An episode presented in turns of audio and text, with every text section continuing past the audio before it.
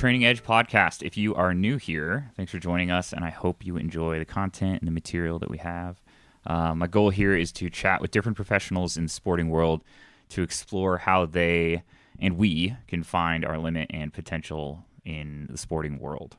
Um, the season has been all about really chatting with coaches and uh, just having them on and doing roundtable sessions uh, to chat through all sorts of you know coaching puzzles and how we approach training our athletes in general. Um, and I've been thinking about kind of just been going through it in my mind on what I want next season to look like because um, it is kind of getting to that point, I think. Um, and I've got some cool stuff that I've kind of got in the pipeline that I think everyone will really enjoy. Um, and yeah, it's going to be like kind of a combination of season one and season two in a way. So I'm pumped for that. Um, but anyways, let's move on. So today, um, my guest is Alex Friesman, um, who will be bringing in the expertise of you know strength and condition, ugh, strength and conditioning, um, and bringing that world into the endurance side that is my world. So, Alex, welcome to the podcast. Um, thank you for joining me today. No, thank you very much. Thanks for having me on. I say I'm excited. So, um, you know, looking at your background, you have a pretty you know intriguing background, or at least I believe so, and it's quite impressive for your age. Um, so instead of rattling through your background, I was curious actually if you would introduce yourself and give us a little bit of where you were coming from and your just background and history in sport.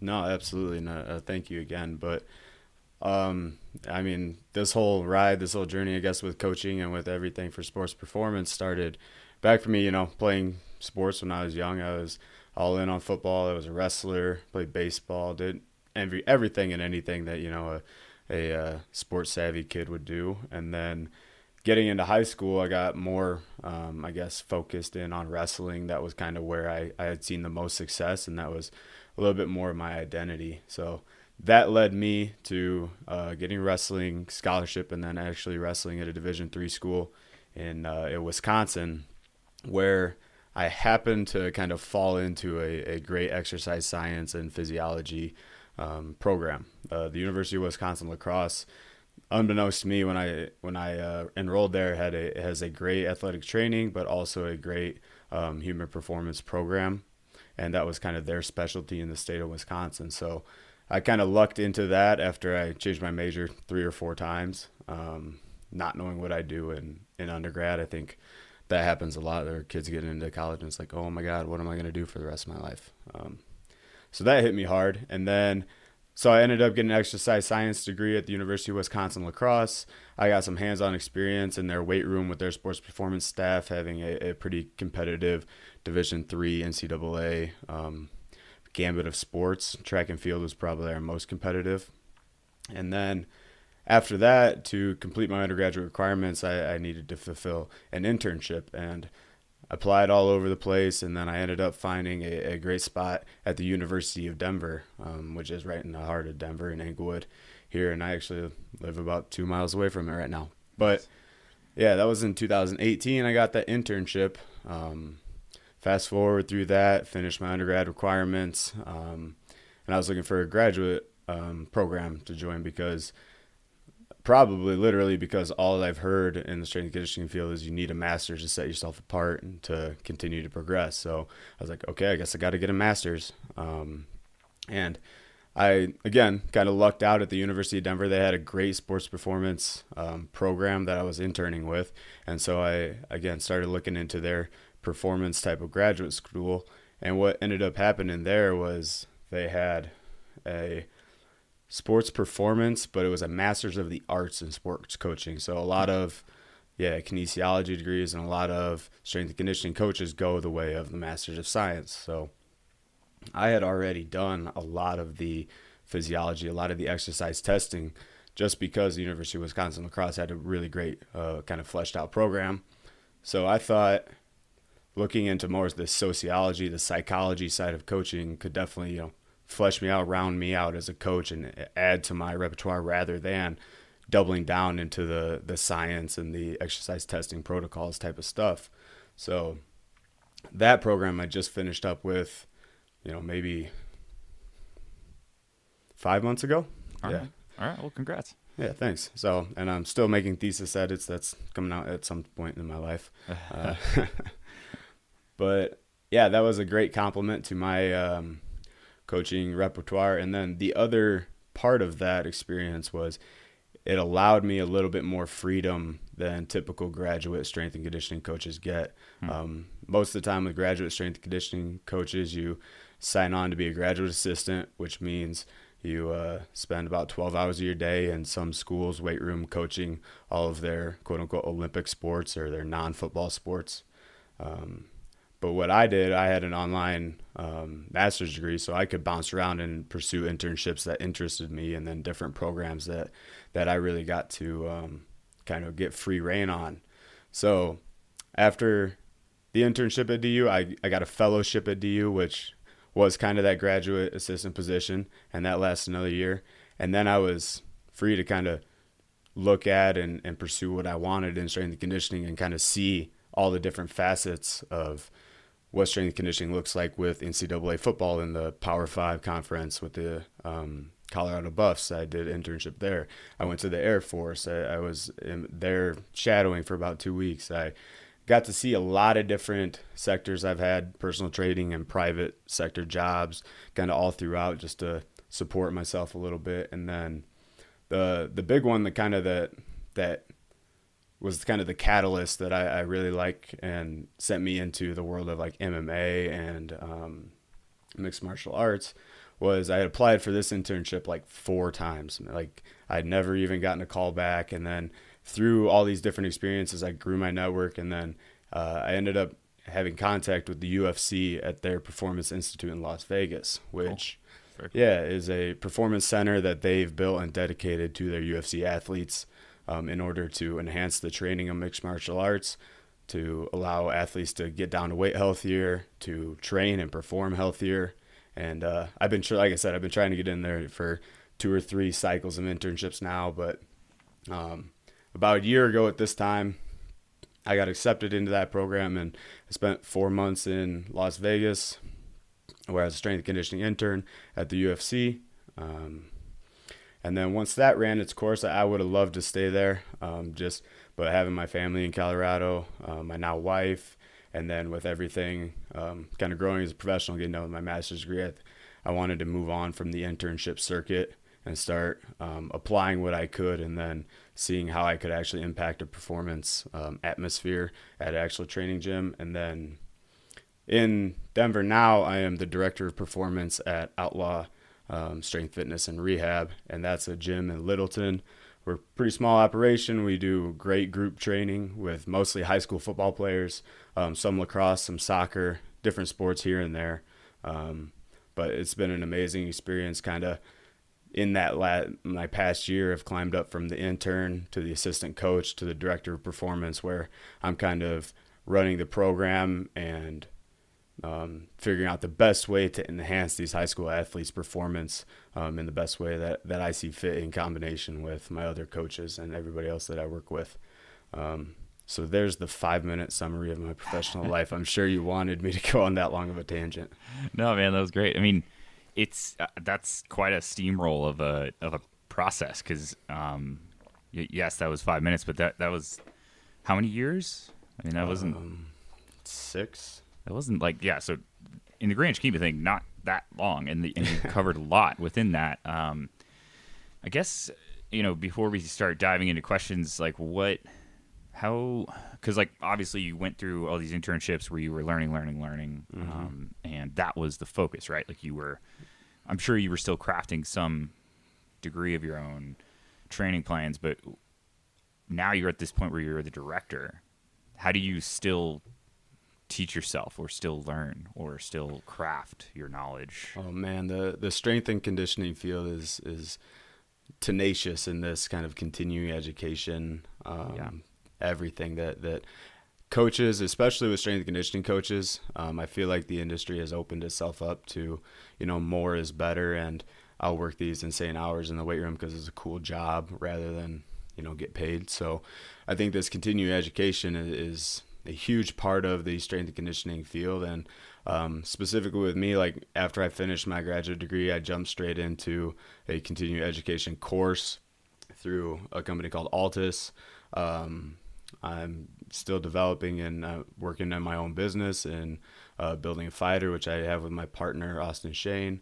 Um, but it's if you're not reading and continuing to evolve your practice in, in some capacity, um, I think every month, every day, especially in strength conditioning field, you're going to get kind of eaten up. And to your point, I, I'm developing the skill and I'm learning through all these internships and I'm but I'm also getting exposed to what I see in a weight room and, and how what I like about it and what I was doing and then having the the kind of knowledge that I did and having the vast experiences like I I got to create programs. I got to be in a position where jumping into the director of performance role that that was something I felt that I was ready for.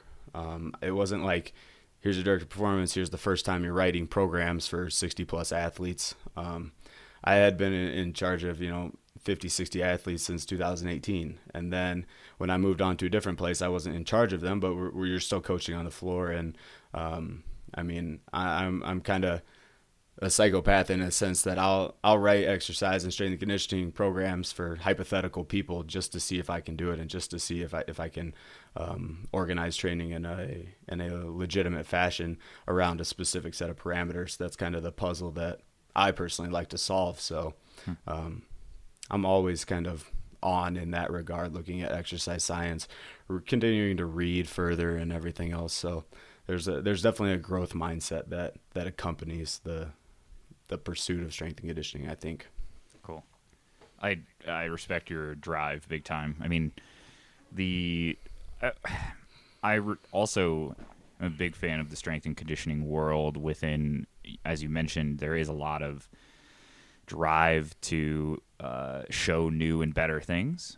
Um, and you know that could be like social media, it could be just the the nature of the sport, but it's endurance is not the like that that endurance realm is not like that at all. Yeah. It's very much a hold what you did um, in preparation close to your chest, yeah, and then you know show everything that has to do with the event or um, the result, and that's it um, which means that there's no progression. And then on the coaching side, it's really tough and really difficult um, to progress and not just find yourself in this in this rut, which is part of the reason why I created this podcast to begin with. So, um, yeah, I respect both. Yeah, your mindset towards that, and yeah. I've been.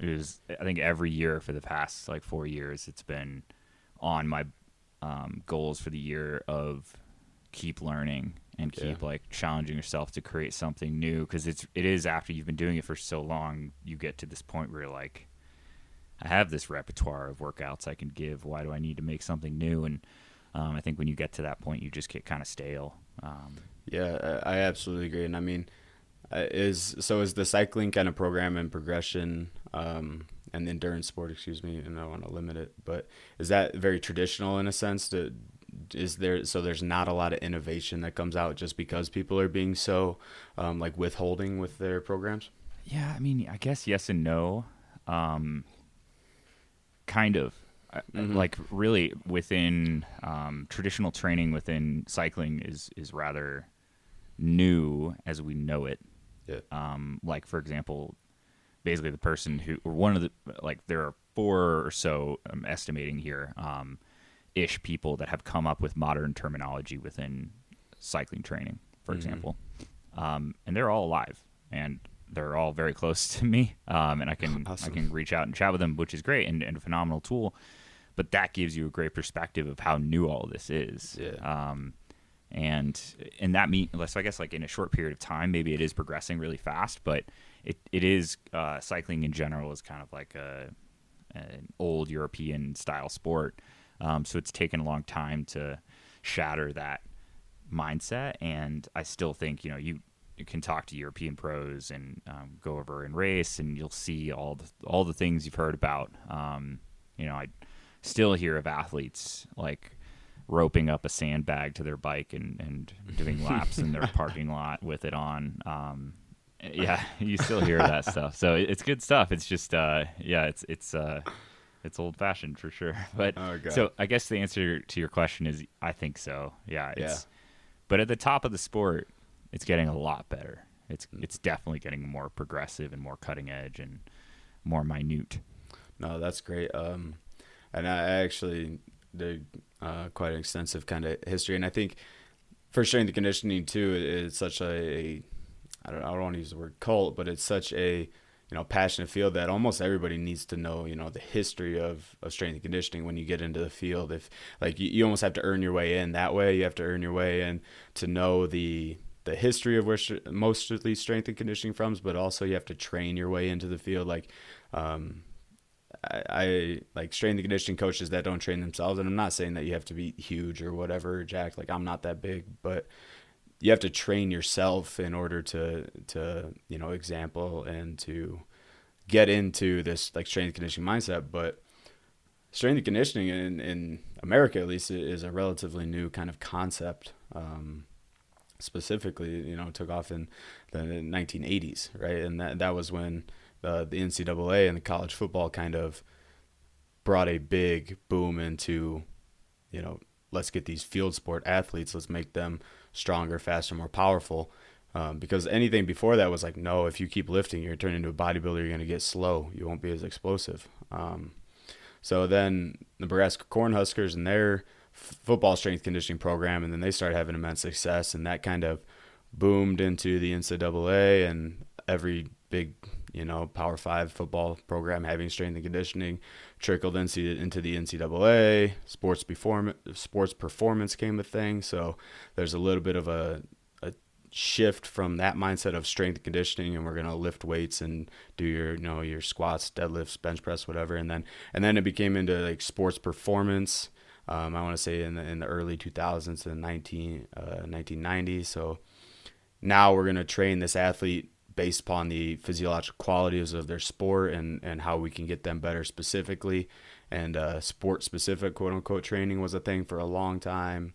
And then i think now we're just now shifting back to a, a general approach where we're going to make an athlete the best athlete they can be and give them a general um, potential for performance. And then we'll let the sport practice and the, the athlete figure out how to be better at the sport. But I, I think it's interesting kind of looking at that the historical structure of where a lot of the coaching and where where those um, highways kind of cross over and and seeing how influential you know singular people are into specific sports. Like that's um, like you said you mentioned four or five you know a handful of guys in the past decades or so that have single-handedly influenced cycling training. Like i think that is super interesting that it's such a you know copycat based approach in, in a lot of sports and in is. strength and conditioning that it is too Yeah, it definitely is. Um, you know, I, I think that I forget what coaching summit I was at or what certification I was doing, but essentially it was we were talking about you know periodization, which is essentially just the approach of, of designing a progression in training, um, and you know basically we went around the room and we listed off as many forms of periodization that we knew of that like came to mind, and there's only a couple that are really like uh, that have a, a term for them. Um, but you know, as a coach, you need to be able to kind of like step away from that framework and create your own pattern and path for that athlete that works correctly. And and um, it's amazing, yeah, how many I st- you know have to str- like I still have to make myself step away from that framework. It's not something that you still find yourself in a rut of like, oh, that's been done before. How about we try something like this and, and change it up a little bit. Um, but yeah, there's a lot of coaches out there that just copy and, and paste what um, I guess they know or think works already. So No, yeah. that's absolutely, and that's interesting too. That's like the the like.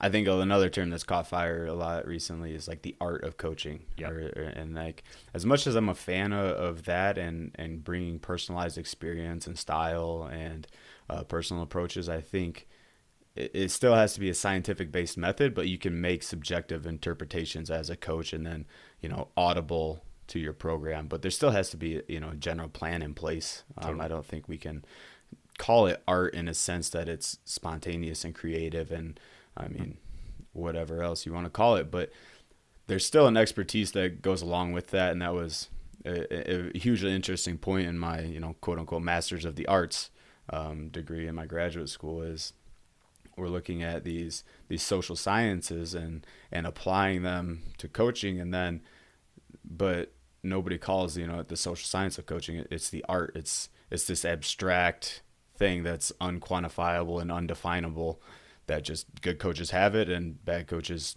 you know plug and play yeah. right so so it, it's interesting to me to um, see what that quote unquote art is to other people because um, I've gone on a little bit of a, a kind of a, a con- counter position where it, it is an art in a in a sense that you're performing and, and being creative with your own programming, but there's also you know experiential data and sociological inputs that you're using to make that call. So, right, um, yeah, yeah. So that, I think that's an interesting paradigm that a lot of recent coaching is um, shifting towards. Yeah, I mean, I haven't, I, uh, um, I have a fine arts degree. Um, mm-hmm. So yes, I'm very well uh, familiar with the question of what is art. Um, and yeah, we don't need to go into that on this, but uh, totally. I mean, I think that what I've definitely, and I guess this goes back to what I've already said, but the concept of creating um, to create. And yeah. if you have an athlete come in, um, and, and, there's definitely, a, you know, if you've been working with an athlete for five years or more, um, you have to work to come up with with new material for them because that I think also is a sign of a really good coach when you take what has worked and sure it works, but are you just going to get to them them to the same level by replicating that training? Yeah. Um, so then continue to craft and continue to mold and and change. Um, and I think if you like, I've received athletes from other coaches, um, and when you look back through their training and just see that cookie cutter or that replication, um, yeah, it makes it makes you kind of sad because it's like you just kept giving this athlete the same exact thing. Um, so I guess like is that I'm curious. Um, is that something that because I would say uh, some of my athletes have told me I hate going to the gym mm-hmm. um, because they find it a little bit boring. Yep. So and um, a lot of you know the nice part about uh, cycling and or running or whatever you can go to different places and just being somewhere new can be the enjoyment that you received from that experience um, so then how do you and this isn't even one of my questions but how do you uh, i guess keep it not boring when you have this static room. Um, you know, unless you move the equipment around, like it doesn't a whole lot doesn't change. So then, how do you personally, I guess, keep things creative and keep things new um, day after day for these athletes? I, am probably going to be in the minority of, of your listeners, but I, I just find it kind of ironic that the weight room is boring when, to me, going on a 30 minute run or an hour long run or whatever else is going to be boring you know like that's that's you know my experience and like I, have gotten into cycling this past summer. I, I, probably have done the most cycling I've ever had in my life, and like it, it's not boring because I'm in Colorado and because there's beautiful scenery. And I had Chris, our mutual friend, um, able to show me new, uh, new paths, new tracks. Yeah, almost every time I'm out, right? But when I did cycling previously, I, I lived in Central Illinois, and there was cornfields and a road, and, and that was boring. So that's interesting. But fair enough, fair enough.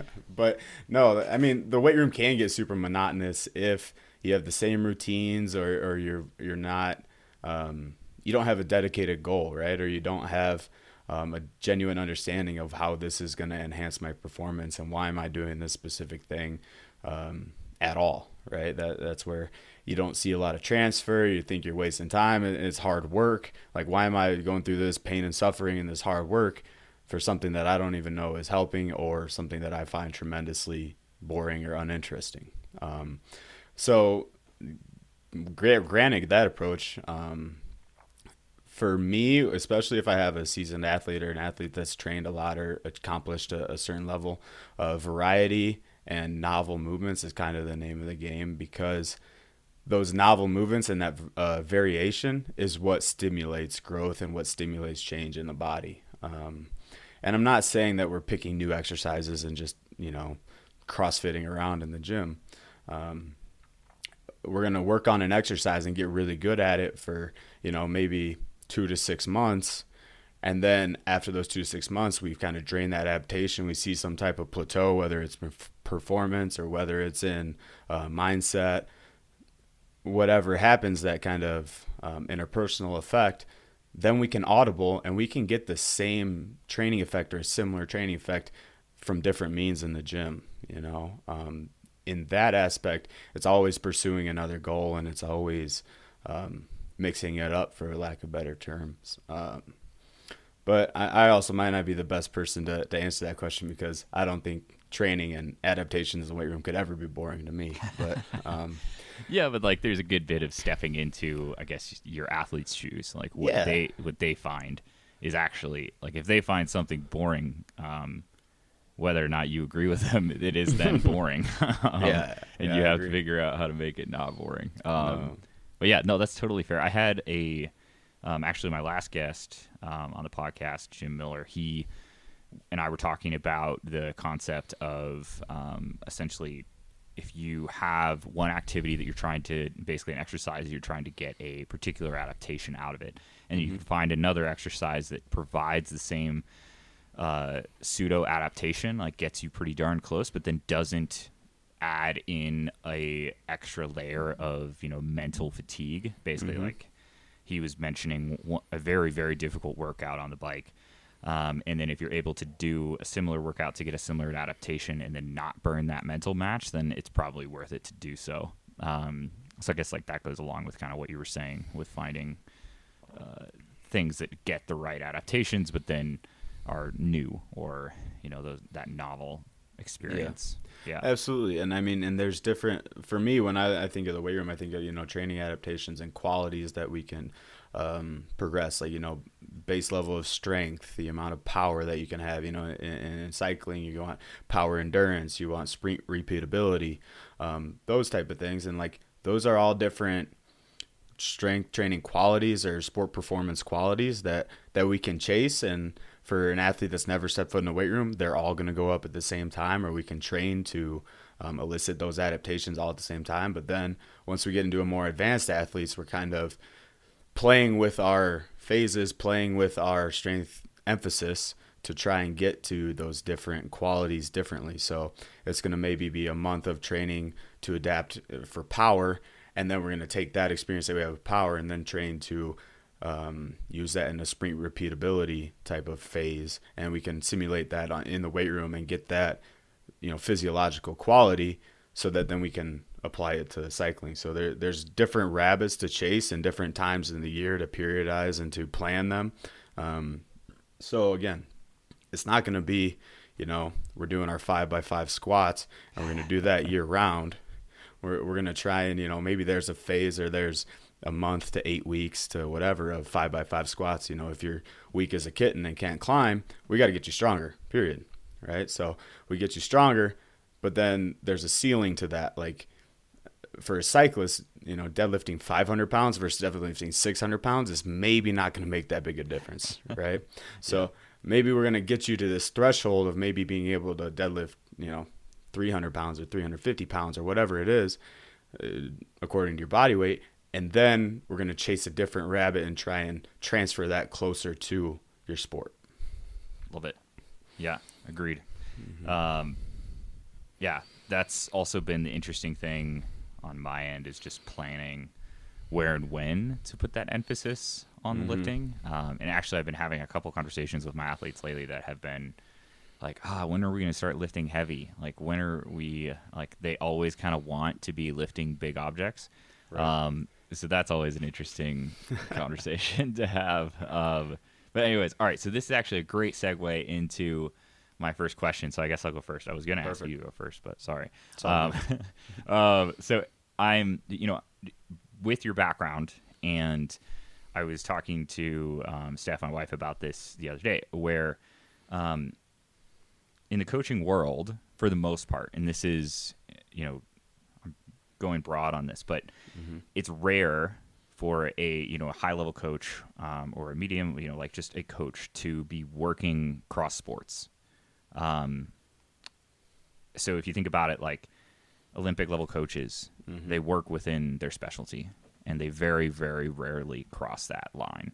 Um, and there are a couple exceptions, of course, when sports kind of cross, and then like you know, cycling is a great example where that is um, it's there are different disciplines within cycling, and similar to other things as well. Um, but the strength and conditioning side of sport is amazing to me because you guys work with so many different athletes coming Yeah. from so many different backgrounds. Um, and I was listening to a podcast with one of the Red Bull personal like um, strength and conditioning coaches the other day, Mhm. and God, they come up with some cool stuff, and they work with some crazy athletes, like Yeah. Everything from like a professional ping ponger to like a base jumper. So it's it's such a crazy world. So basically, rant ending there. It's um, I wanted to hear how you approach an athlete that comes to you from a sporting world that you know nothing about. Like, how do you start with them, and what is the, your process to designing and, and planning their training?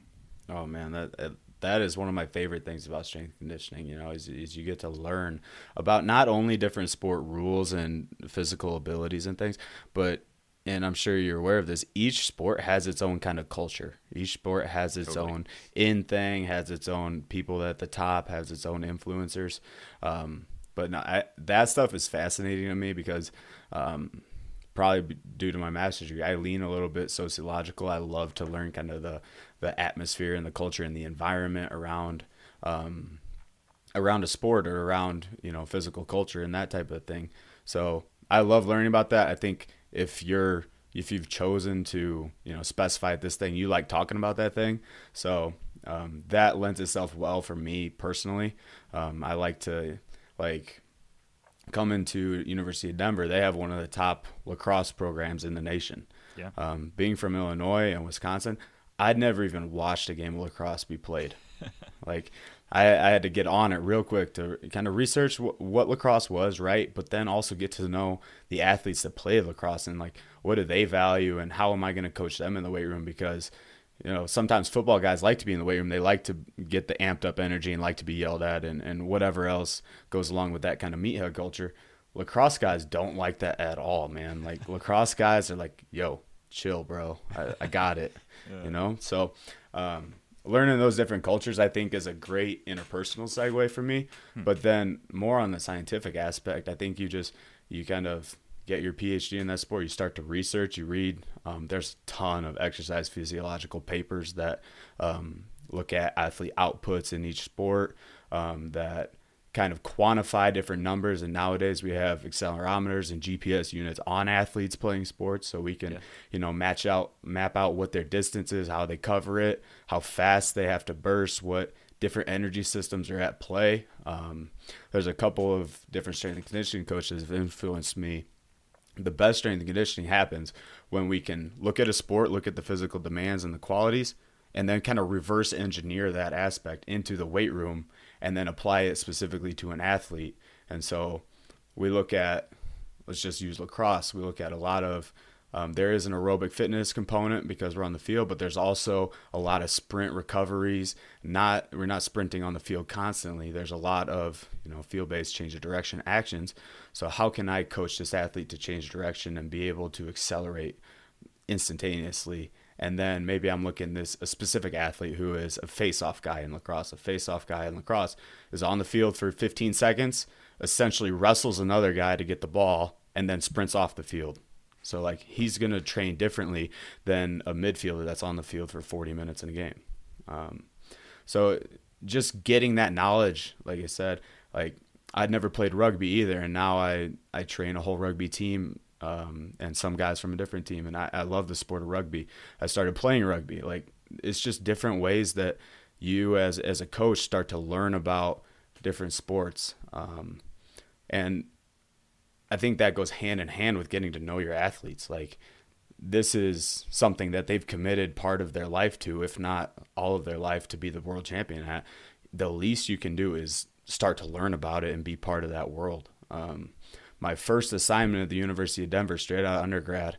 Um, so I'd wrestled in undergrad, and then my first strength and conditioning experience, I got to program strength and conditioning for my wrestling team, like that I was a part of. So like that was straight Sweet. wheelhouse, right? Yeah, yeah. And my first assignment when I got to University of Denver was I was in charge of four divers in their strength and conditioning program, and it's All like, right. like, what does this entail? Like, you know, so the way that I went about that physiologically is first off, I went and attended some of their practices. I think twice a week I was in the pool, um, sitting on the sideline, not actually swimming, um, watching. dive. no, I, I did not, which I'm sure they would have had a, a nice laugh if I would have tried. But um, watching their practice, getting into their, their culture and seeing what they value and how, how their bodies move, what type of um, muscle qualities that we need to elicit or what type of performance qualities. Seeing that, and then I create buckets. And so this is kind of an analogy. It's like which buckets do you fill to the brim? Which bucket? How much water do you have? Like and that. so I'm looking at that and like if these athletes are, are collegiate athletes, they only have so much water because they're stressed out by school. They have to be here. There's a lot of demand for Division One athletes. so it's like where can I pour the most water that's going to do the most good for these athletes? And you find different buckets to fill with the water. You know, like isometric strength is a big one. We have to be able to hold positions. Um, concentric strength, jumping off the board, which is not you know an, a, a big eccentric action. Um, so it's just those different unique qualities that accompany each sport that we can get into and uh, train specifically towards that. But then there's also a general level of adaptation that I think a lot of athletes need to get to. So working generally to specifically along your timetable with the sport and their competitions, trying to peak at the right time. Like I said, man, it's just a giant puzzle that I love to try and piece together and trying to um, get the best adaptations at the best possible time with my athletes. Okay. So I guess basically you receive an athlete from a particular particular sport. So then your first step is, I guess, learning the sport. And Absolutely, then, yeah. Long story then- short, right? Um, so I guess like okay, I'm just throwing things at you, but yeah, um, like let's say, I mean, hiking and skiing and uh, you know running, sort of. Uh, a lot of that is stabilizing work. Um, but I'm making the assumption that had, let's say, for example, like you have a Nordic skier come to you and say, "All right, I want you to train me," and uh, you've never Nordic skied before, um, and then they're asking you what to do. So, in that scenario, uh, I'm curious then how much you would be able to figure out. Like, I, okay, so you go out and watch. Um, I'm curious, like, would you do you think that you would be able to dissect whether or not, all right, we need to work on, um, you know, this muscle and this muscle and this stabilizer, like as much as anything else? Right, and, and that's um, again a unique aspect. Again, I, I have very little experience with Nordic skiing, but um, you can watch, and then three kind of categories, I guess, that I I like to see within the athletes as I look at bioenergetics, like what energy system are they utilizing the most and how are we supplying energy to perform at the sport um, and that true goes into conditioning training and, and, and um, different areas of that. I look at biodynamics. How is their how are their bodies moving? What is demanded of their muscles?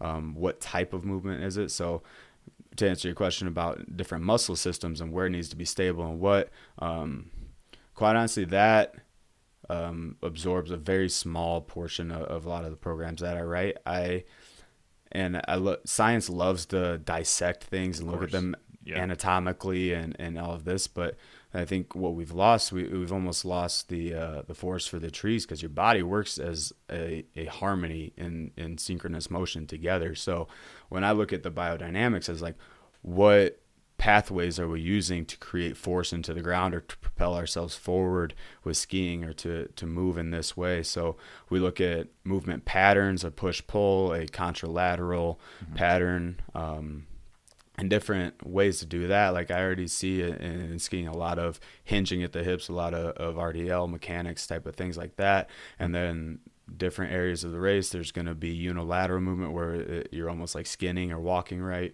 Um, so we look at the biodynamics. How is the body moving, and how is it required to move? I, I would again, being very ignorant to Nordic skiing, I would imagine there's a very small plyometric component to that. Cool. And so, um, so maybe that's not a bucket that we need to fill, right? Yeah. Um, and then the third one is, is we look at biomotor um, patterns. So specifically, what joint angles are we hitting? How um, how much force is required at those joint angles? Do we need to be able to hold a solid structure in a specific position?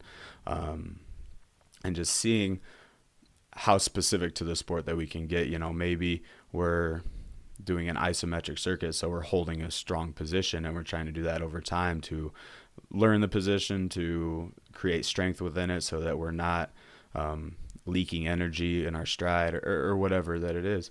Um, how can we isolate that and see that for the sport that it is? So, bioenergetics, biodynamics, and then biomotor um, properties are, di- are different approaches is kind of one way that I look at it too. Cool. Yeah, I like that. I like this. That's that's a cool way of dissecting it. What? How much do you rely on uh, technology to be able to do all of this? Like, I guess like anything from watching videos to using accelerometers and you know whatnot. Um, whatever's available, man. Um, Yeah. There's there's a lot of different contexts that you'll find yourself in. When I was at the University of Denver, or more aptly at the UFC Performance Institute, man, like kid in a candy shop. We got you know we got VO2 machines. We got um, Omegawave, which is like a wellness tracker daily. Um, we got you know heart rate monitors on the available. We have video software that tells you how literally how fast you're moving a bar in a squat. We have Sweet. you know we have the, these different things and like so we're going to use a lot of them because then we can create objective data and then we can um, kind of track progress or see things differently that way um, and then quantif- quantify recovery scores and every that. But like you know in a different place that i'm at i don't have any of that stuff. I have some exercise testing equipment which we'll use to monitor training and stuff but you know i'm not going to send a, lac- a lacrosse or a nordic skier home with one of my personal heart rate monitors like Right, right. th- th- yeah. So it's like it's how much can you use at a specific point um yeah actually technology was kind of on my hit list later but um it's a very interesting world with sports technology and how we're increasing in that awareness Mm-hmm. but still the skill of coaching i think takes over all of that data oh, totally. um, Yeah. So, uh, I mean, I think it was probably nigh, uh, 18 months ago by now, about a year and a half, that I went to a sports technology conference actually, and it was held at uh, Cool. Colorado State. Yeah. Cool. And I was listening to, you know, NCAA Division One head of programs for football, head of programs for basketball. I think like Clemson basketball, Oregon football, like these guys that are sports tech wizards, like they use it. And I think six out of the eight presenters, I counted it up, six out of the eight of them said, don't rely solely on your technology. Like you can't put too much stock into this stuff because at the end of the day, you have a human being performing in front of you.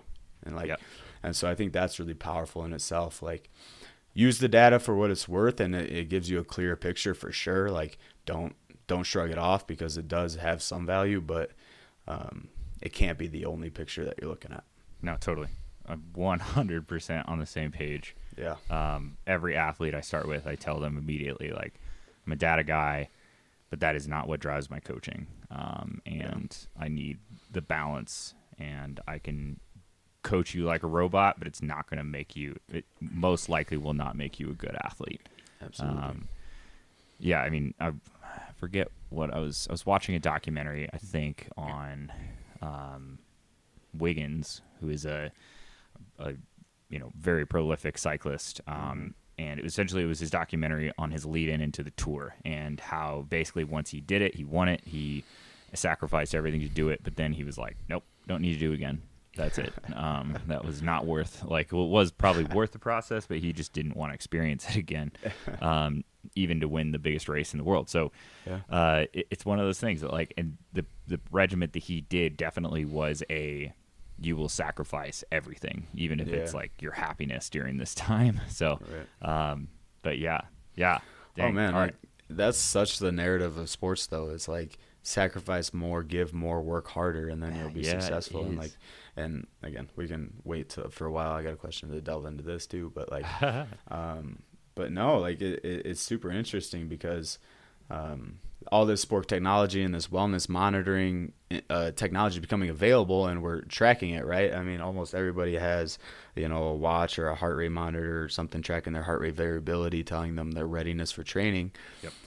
And you know it says uh, your energy is low today your cns is fatigued don't train you know what's the first thing you do screw it i'm gonna train anyway i need to work harder right Yeah. like it, it's it's an interesting crossover between technology science and then you know societal influences Oh, totally. so Yeah, I'm. I uh, I have a lot of athletes that use Whoop. I have. I use it. Um, Mhm.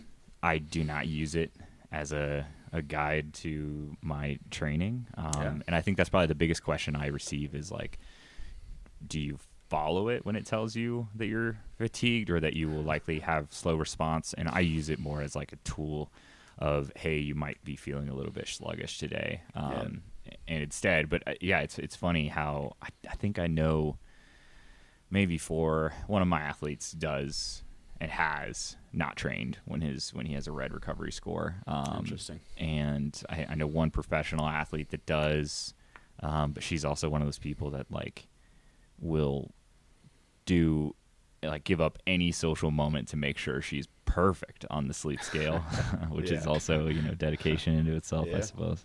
Yeah. But anyways, um, okay, great, good first question. I guess like what is yours? All right, mine is getting a little more into um, what I was talking about earlier, getting to know a sport and getting to know, you know, kind of a culture of a sport. And I know this to a degree, just via social interaction stuff. But like, what's your experience with strength and conditioning, sports performance? Uh, what do you think like a general cyclist's outlook on strength and conditioning uh, uh, is?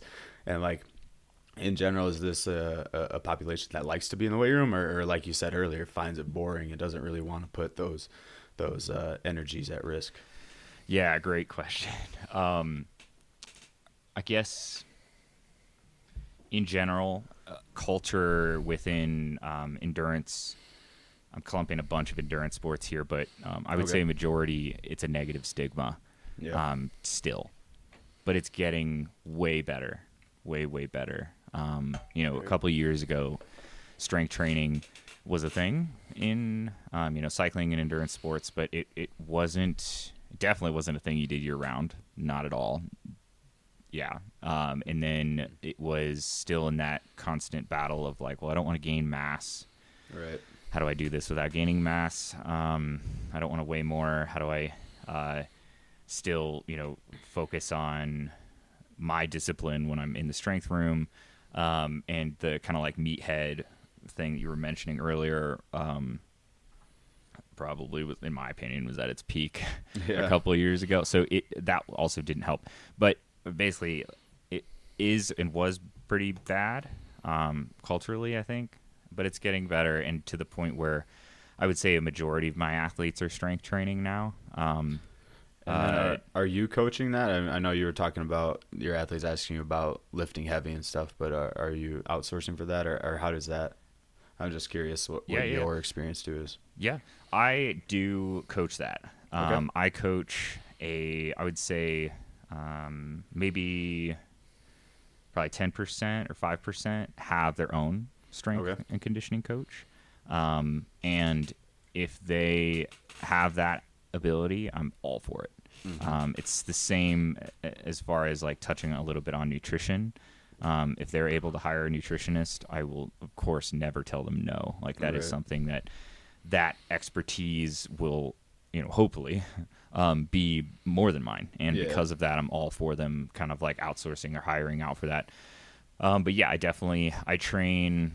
Um, I will say that it's I can you know I'm, I imagine it's similar to you. I can rattle off cycling workouts. I can make them up in my sleep, um, but I it's not the same with Yeah. strength workouts. It takes me longer. It's it. I have to think more. I have to. Yeah. I have to apply a little bit more creativity. I have to look more. I have to dig deeper, do more research into what that athlete is trying to do, and Yeah. um, and so I do write.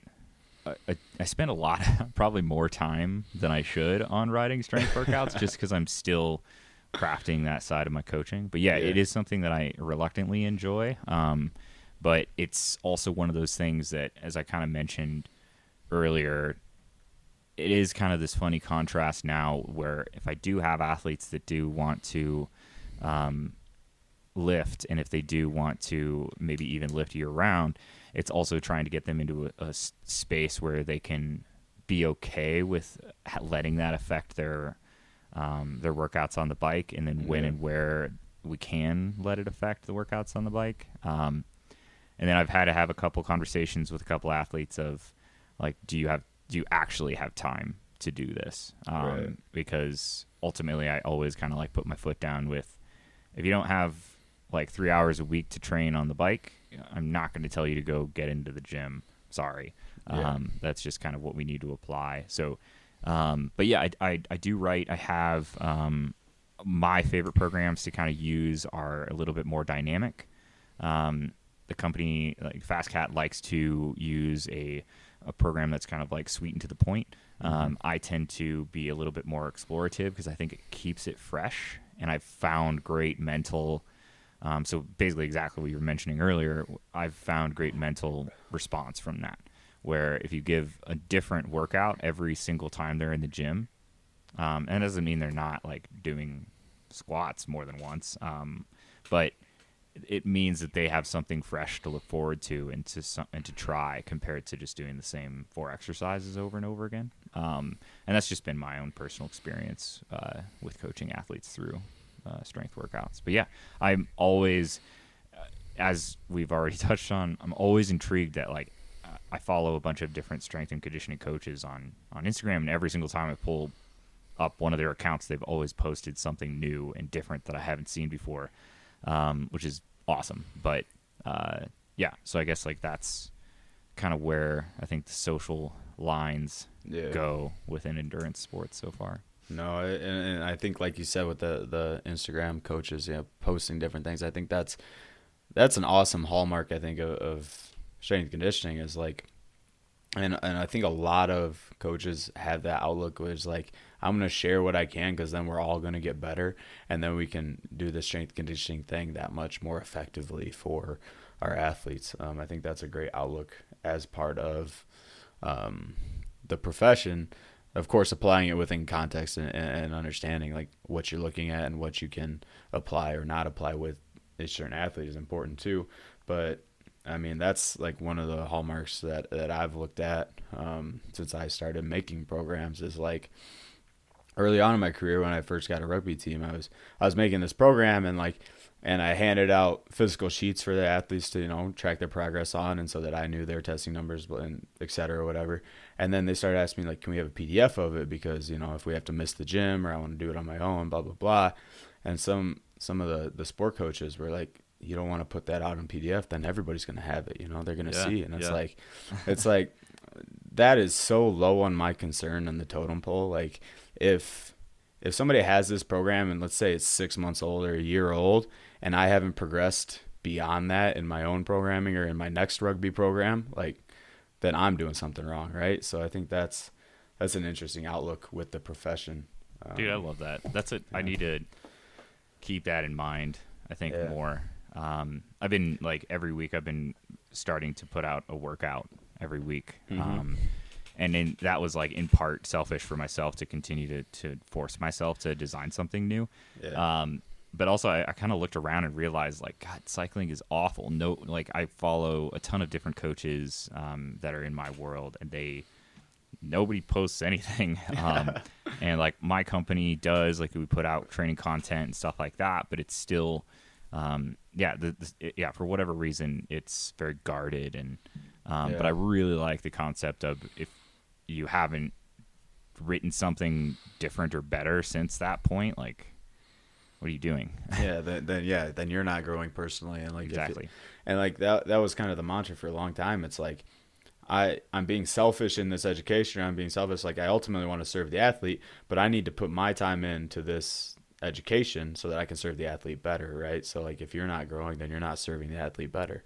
Um, so I think that's an interesting outlook. But I love what you said about being more explorative with your programs. I think that again spices it up, gets athletes more engaged. Um, and like human movement is so interesting, man. Like there's not we like to apply all these biomechanical principles like yeah, knee has to be 90 degrees. We have to get this level of ankle dorsiflexion, blah blah blah. Like and all that's cool and right and, and probably correct and, and safe for the athlete and like there's a time and place but there's also a time and place to like let athletes be athletes you know and, and let them get after a little bit um, or do something more creative more explorative so I, yeah. I like that type of quality in the programming like i was having this conversation with another coach too is like I'm fleshing out like a YouTube channel where I have all my exercise demonstrations. I put, you know, I have personal training people on an app that we have videos to the programs and it's like man you're you're video, doing videos again like don't you have all those exercises logged by now? It's like no man i like i at least create one or two just new exercises. I don't even know what to call them they're just different movements that help with shoulder stability or that are going to help this athlete get overhead or blah blah blah. Like i create them every time i write a program. Like that's fun to me. That is a, a creative endeavor right? So um, i'm a big fan of exploring movement. Um, somebody that I think you should follow, or that if you're interested in moving with kettlebells or exploring movement in that way and mm-hmm. getting more of a rotational base down, is uh, Vernon Griffith on hmm. Instagram. Mm. Okay. He uh, he is a tactical strength and conditioning coach at the heart, but um, he promotes on Instagram a, a thing called Mission Explore, and he just I don't know if he creates them or he has partners, but he just posts different movements and different exercises that look they're fun to do first off, but um, they just get at strength and conditioning in a different way rather than this strict sagittal barbell approach. Cool, cool. Yeah, I'll I'll look them up. That sounds that sounds great. I mean,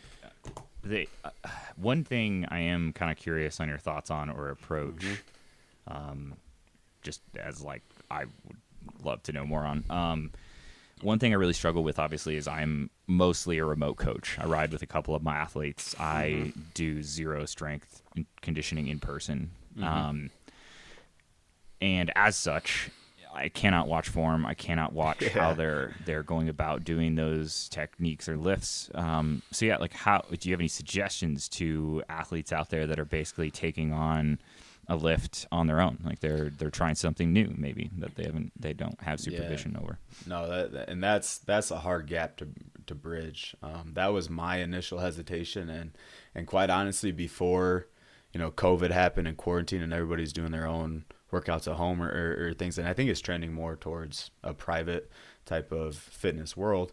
But mm-hmm. before COVID hit and before, you know, everybody's kind of forced to innovate, I was like dead set against remote and online coaching. It's like they can't get a quality program from me. I can't watch them move. Like I, I feel like I, I wasn't going to be able to do enough, right? Or get a, a good enough picture of the training. But that being said, COVID happened. Now I have online programs and remote athletes. Um, and it's something I still, you know, a pill you have to swallow that – you're not going to be able to be there every step of the way. But I think that might be detrimental too if you are. Um, supplying demonstration videos has been huge for me. Asking for feedback. I mean, that's, I mean, I think one of the pivotal points in coaching is like, hey, send me a video of you doing that squat or of you doing that kettlebell swing, whatever it is. Um, tell me what felt comfortable, what what was uncomfortable, how, and like um, a really involved um, approach, I think is huge on that one. Um, like I think of a story I had. I had an athlete, and this was actually one of my former wrestling teammates. Um, and I, I was training him because he's going to the army and he wants to do, do really well on his combat test, his physical training test. Um, and I programmed in. I was like, all right, we're gonna start a clean progression. We're gonna have you doing hang cleans and blah blah blah. And so first week, I was like, all right, let's start with a front squat. Send me a video you doing a front squat and he'd already been doing front squats for four weeks or whatever. And I get this video of him doing a front squat, and like he's holding the bar in his hands, not on his shoulders. His elbows are pointing directly down, and like it just looks like a painful position. And uh, and I was like, man, how long you been doing front squats? Like, like I, I just don't have a shoulder mobility. It's like, okay, maybe we we should change our modality and get power a different way than a clean. So, um, getting that feedback I think is huge, but um, just yeah, I mean that. I guess that's been my biggest approach since I, have started. Um, and I, I've started to use different softwares too. I think that makes it so much smoother. I don't know if you use a an app for your training or what you do, but Yeah, I mean it's it's all. I use a system called TrainingPeaks, which is like the um, system for uh, basically endurance sports, more or less. Um, just allows a great ability to uh, communicate and or track metrics that are really um, pivotal within uh, cycling. In particular, I have used other lifting apps um, in the past, and that's been great as well um, because like it is kind of cumbersome on this side. It'd be tough to give an athlete like another app to use, but like, do you have any that you really like or recommend? No, I, I get that. I, and then again, I'm I'm pretty technologically adverse when it comes to iPhones and, and things like that. So I was again had had to adapt um, rather than chose to. But um, for personal training and, and personal use, I've found a lot of success using the True Coach app. Okay, yeah, I've Um, heard of that. Yeah, that's worked really well. I like how open it is, and then um, again, not that we're copy and pasting workouts, but it saves every workout that you write as a coach, so you don't have to reinvent the wheel Yeah, when you know when you know you Edit want it. somebody to do yeah a, a push day on Monday or, or whatever it is. You don't have to write all that down again. Um, so and they include they have a pretty large library of videos within themselves. Um, so that helps, but then you can upload your own videos and stuff like that. So that's been a smooth app for me. Sweet. Yeah, I'll look into that. That's. I will say that TrainingPeaks is good at many things, but video incorporation is not. Um, it is not even close, probably on their radar. You know, I might Yeah. need to talk to them about that, but like, no way. Um, there you go. basically, you can attach files, and that's about it. Um, yeah, well, yeah. yeah, I mean, it's it's an evolving atmosphere for sure. Um, I think, yeah, I think that's that's going to be one of the biggest thing coming out of quarantine is is a lot more remote services. Um, but one thing you said that I want to touch on, and this is something that I am focusing on and and very passionate about within you know the community that that I would like to eventually someday specialize into, which is mixed martial arts. But you talked about lifting and having to gain mass from lifting. Um, and I kind of want to bust that myth. Like that, that is is such a um, kind of archaic mindset that just because I'm going to start lifting weights means that I'm going to start gaining weight. Um, not true. You know, um, it's it's kind of a simple thing. Like, you know, if it was easy to get jacked and huge and gain a bunch of weight from lifting, everybody would do it right? It's not it's not like all of a sudden I'm going to touch a barbell and then do some squats and now my quads, you know, are a an inch thicker. Like um, gaining mass can be an objective for weightlifting, and I think that comes from you know the collegiate football approach where we want every almost every football to be football player to be bigger. It's not part of a it's not an integral part of a program. You know, working with mixed martial arts, they have to make weight every time they compete. So gaining weight would be strictly contradictory to their goals. Same with cycling. Like the more mass that you put on your body, I understand that the slower that you're going to race, like the harder it is to push that more mass. So getting stronger is essentially and is very strictly a neurological stimulus. Um, lifting weight, getting better at lifting weight, um, creating more smooth neural pathways or activating muscles that just frankly don't get activated typically. Um, that is a lot of your adaptation into getting stronger. And it's the very few athletes that are so strong that we literally need to put size on them for they get stronger. Um, that's very seldom the case. So, um, gaining mass is not strictly associated with weight training. Um, it can be, but mostly it's a neurological stimulus. All right. Um, well, thank you everyone Yeah. once again, and um, yeah, we'll we'll get this out. This will definitely be a two-parter, um, which have been which I'm all for. So Yeah. that's that's great. So thank you again, and and thanks for your insight just on the strength and conditioning world. Um, we'll just have to have more chats about this, and yeah, maybe we can let you know, let each other know what our questions even were. Um, but yeah, again, everyone, um, find us on Instagram at Training Edge Pod.